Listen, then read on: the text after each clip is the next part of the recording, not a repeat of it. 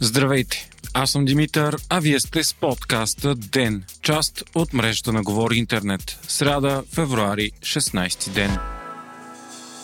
Говорителят на правителството Лена Бориславова обяви днес, че поне един от корупционния списък с 20 имена на премиера Кирил Петков организира масов протест против властта. Информацията идва от вътрешния министр Бойко Рашков. По данни на МВР се готвят провокации и масови прояви на планирания за този уикенд протест на пожарникарите и полицаите. Днес Петков ще се срещне лично с организаторите на протеста, за да чуе исканията им. Въпреки диалога, Лена Бориславова обяви, че криминално проявени лица срещу заплащане биват стимулирани да участват на тези протести. Част от тях са известни на органите на реда с това, че са купувачи на гласове в различни области на страната. Синдикатите на пожарникарите и полицаите обявиха този понеделник, че ще протестират заради това, че в гласувания на първо четене бюджет за тази година не са заложени исканите увеличения на заплатите с 20%. Междувременно, днес Националния институт по метеорология и хидрология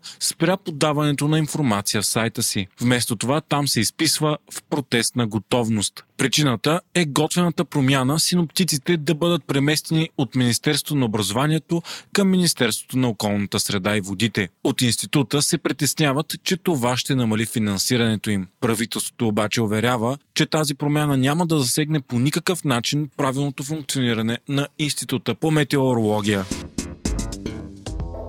Днес БСП публично разкритикува изявленията на премиера Кирил Петков, в които той казва, че България няма нужда от нова атомна централа. Съдбата на проекта за АЕЦ Белене беше една от големите червени линии в четворната коалиция, тъй като БСП категорично искат такава да се строи, а продължаваме промяната не. В крайна сметка, при подписване на коалиционното споразумение бе оговорено до решение да се стигне след анализ. Критиката на БСП веднага доведе до публикации в медиите, че в коалицията съществува напрежение. Това обаче бе отречено от другите двама участници в нея – Демократична България и има такъв народ. По-късно Корнелия Нинова също каза, че слуховете за напрежение са преувеличени и диалогът е нормален. Престои да бъде възложена експертна оценка за АЕЦ Белене и след това да се вземе решение за съдбата й. Междувременно, днес на заседанието на кабинета премиера Кирил Петков обяви, че състоянието на всички държавни сектори е много лошо и дефицитите са огромни. Правителството ще предложи актуализация на бюджета след 6 месеца,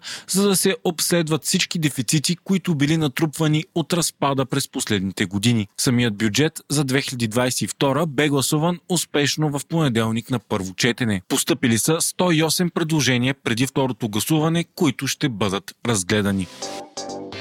Въпреки вчерашната заявка за деескалация на напрежението в Украина, западните страни остават притеснени. Стана ясно, че САЩ все още очакват, че Русия може да нападне Украина. Президентът Джо Байден отново предупреди Москва, че цената на войната би била огромна и ще бъде отговорено по решителен начин в случай на такава. Байден каза също, че въпреки обявлението, че руските войници се отеглят, това все още не е потвърдено. Според информацията на Вашингтон, на границата границата с Украина са струпани 150 хиляди руски военни. Вчера се проведе и среща между Владимир Путин и германският канцлер Олаф Шолц. След нея Путин заяви, че не иска война и затова страната му е поставила искания, които да гарантират равна сигурност на всички в Европа.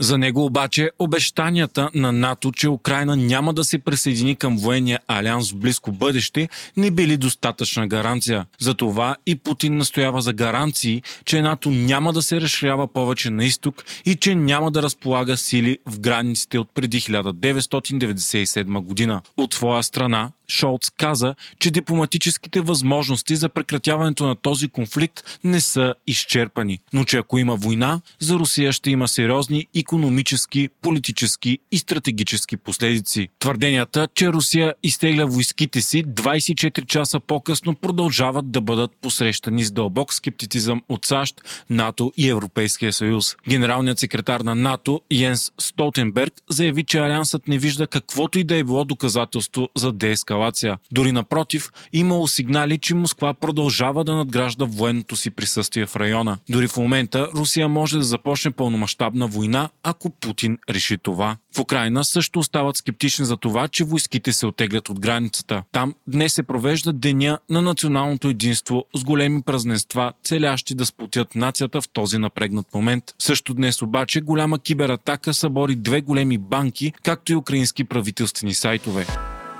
Вие слушахте подкаста Ден, част от мрежата на Говори Интернет. Епизода водих аз, Димитър Панайотов, а аудиомонтажът направи Антон Велев.